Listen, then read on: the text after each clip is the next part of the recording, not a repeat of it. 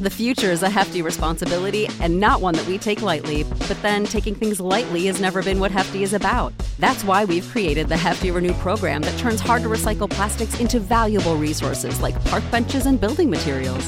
To participate, simply fill up an orange Hefty Renew bag with accepted items, tie it up, and drop it in with your regular recycling. That's it. It's that easy. It's time to rethink recycling with Renew. Particular valued resources may vary by geography. More info available at hefty renew dot com. Without the ones like you, who work tirelessly to keep things running, everything would suddenly stop. Hospitals, factories, schools, and power plants, they all depend on you. No matter the weather, emergency, or time of day, you're the ones who get it done. At Granger, we're here for you, with professional-grade industrial supplies. Count on real-time product availability and fast delivery. Call, click granger dot com or just stop by. Granger, for the ones who get it done. You have a vision for your business. Your priority might be to expand facilities or bring in the best talent. At Sentry Insurance, we listen, learn, and work to understand your business and your plans to help protect your new locations. As your business evolves and your vision comes true, Sentry, right by you. Property and casualty coverages are underwritten and safety services are provided by a member of the Sentry Insurance Group, Stevens Point, Wisconsin. For a complete listing of companies, visit sentry dot com. Policies, coverages, benefits, and discounts are not available in all states. See policy for complete coverage details.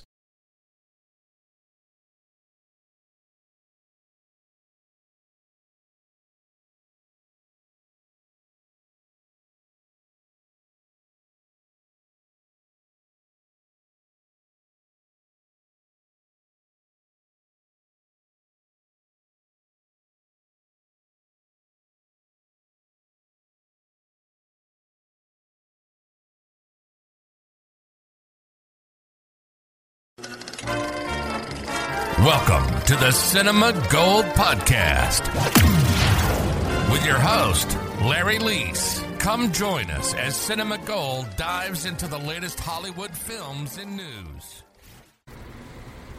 Welcome to the Cinema Gold Show. I'm your host, Larry Lease. Today we're breaking down the latest box office news and giving our review of the latest episodes of The Bad Batch and our review of The Conjuring, The Devil Made Me Do It. So let's get started with the latest box office news. It was a tight race, but The Conjuring, The Devil Made Me Do It successfully took down A Quiet Place two for the number one spot this weekend at the box office. The latest installment in the long-running franchise earned twenty-four million dollars, which was more than enough to land the number one spot. The horror movie has received mixed reviews from critics, with many stating that it doesn't have the strength of previous entries. However, the performances of Patrick Wilson and Vera Farmiga as Ed and Lorraine Warren, respectively, have been praised. With Paramount putting out A Quiet Place two last weekend, many were under the impression that Warner Brothers might have been making a mistake over releasing The Conjuring, The Devil Made Me Do It so soon afterwards. Generally, studios like to space out their horror movies out of fear of wearing out the same audience. With that being said, the twenty twenty-one box office is in its infancy, and audiences are proving that they are ready and willing to return to movie theaters, no matter what the genre is, which has been proven over the past weekend. Or several weeks, actually. A Quiet Place two was able to secure the second position at the box office this weekend with nineteen point five million dollars. The sequel debuted last weekend and has since brought in one hundred eighteen point one million dollars globally. The horror thriller has received praise from both fans of the first installment and critics. And if you're interested in seeing our review of this, uh, you can go up, you can press the little card up there and hear our review. Disney's Cruella has received mixed reviews and took the third spot after bringing in eleven point two million dollars. The movie is also currently available for Disney Plus subscribers who are willing to pay twenty-nine ninety-nine dollars for premiere access. Universal's Spirit Untamed debut at number four this weekend, taking in six point two million dollars. Disney's Raya and the Last Dragon took in the fifth spot after earning one point three million dollars. This movie has earned just over one hundred fourteen million dollars globally in its fourteen weeks in theaters, and it's now streaming for free for Disney Plus subscribers. But that didn't seem to derail its take at the box office. Spiral fell to number six after earning eight hundred ninety thousand dollars. The latest installment in the Saw franchise has generally received praise from fans and critics over the past four years, or four weeks. Excuse me.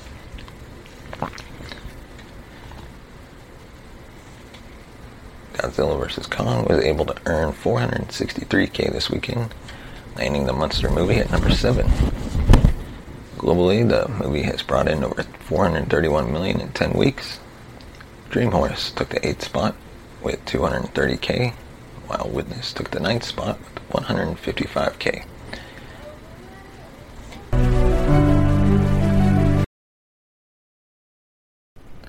And now on to our review of The Conjuring, The Devil Made Me Do It. Ed and Lorraine Warren are back in The Conjuring, The Devil Made Me Do It, the eighth movie in the Conjuring universe, which stretches the truth, but works nonetheless. Based on a true story is the hook that The Conjuring universe was built on, a franchise where the main entries feature events from the case files of real-life paranormal investigating couple, Ed and Lorraine Warren. It's a good gimmick that has served the series well so far.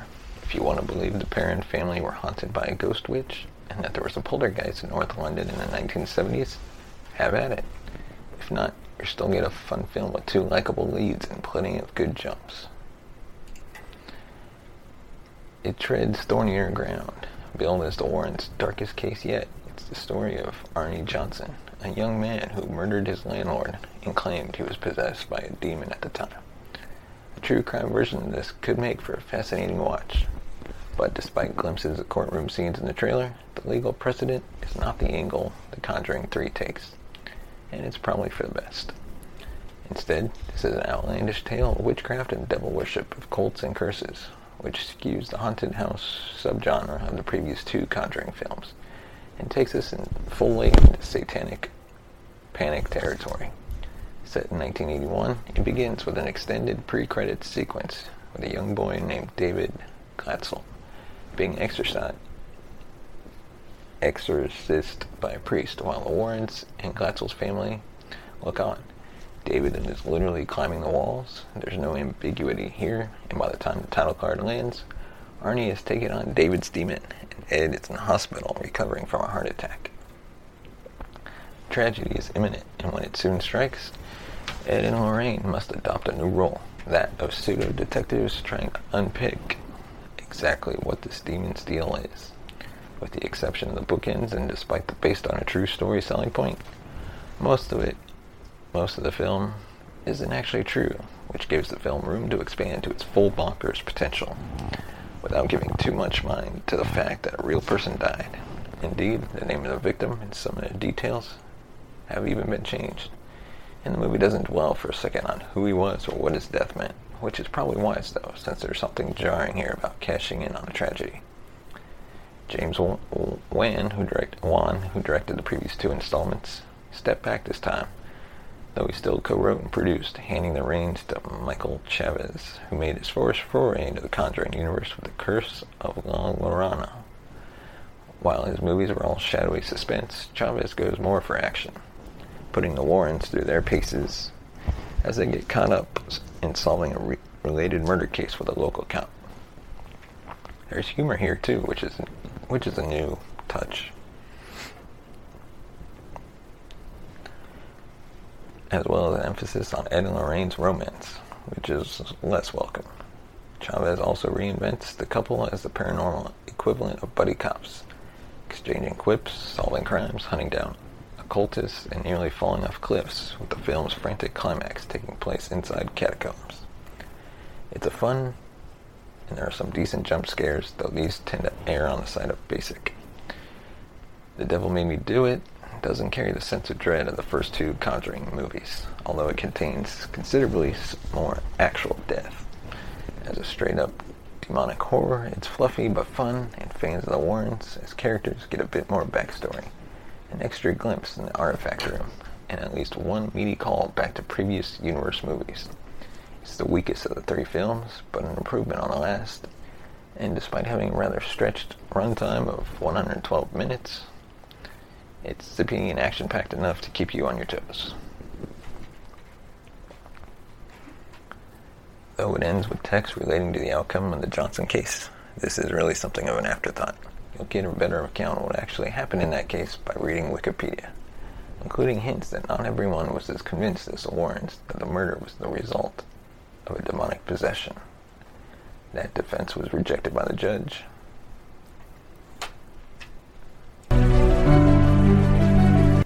And now on to our review of The Bad Batch, Episode six, Familiar People, Places, and Droids.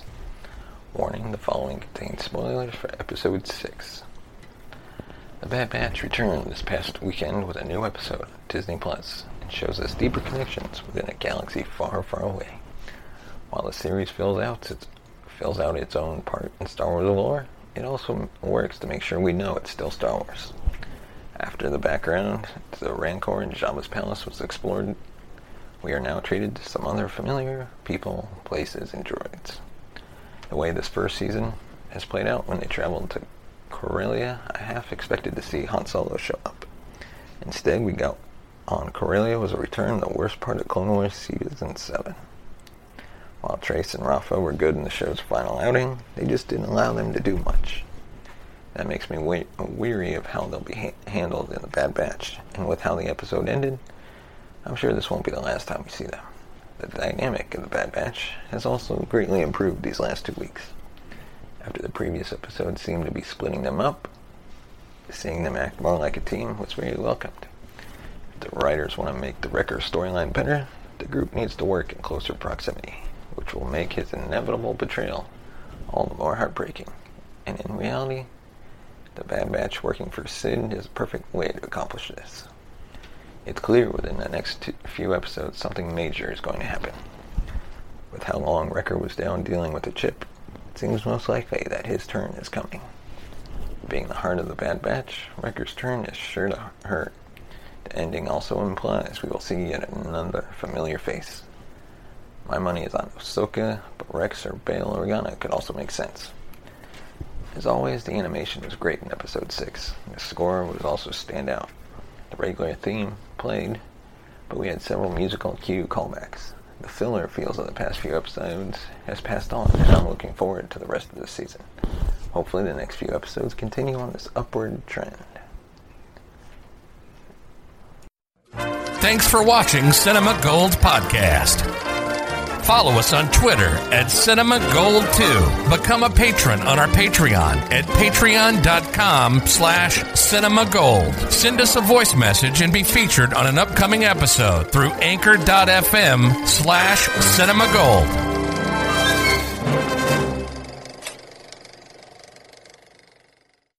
Mary redeemed a fifty thousand dollars cash prize playing Chumba Casino online. I was only playing for fun, so winning was a dream come true. Chumba Casino is America's favorite free online social casino. You, too, could have the chance to win life-changing cash prizes.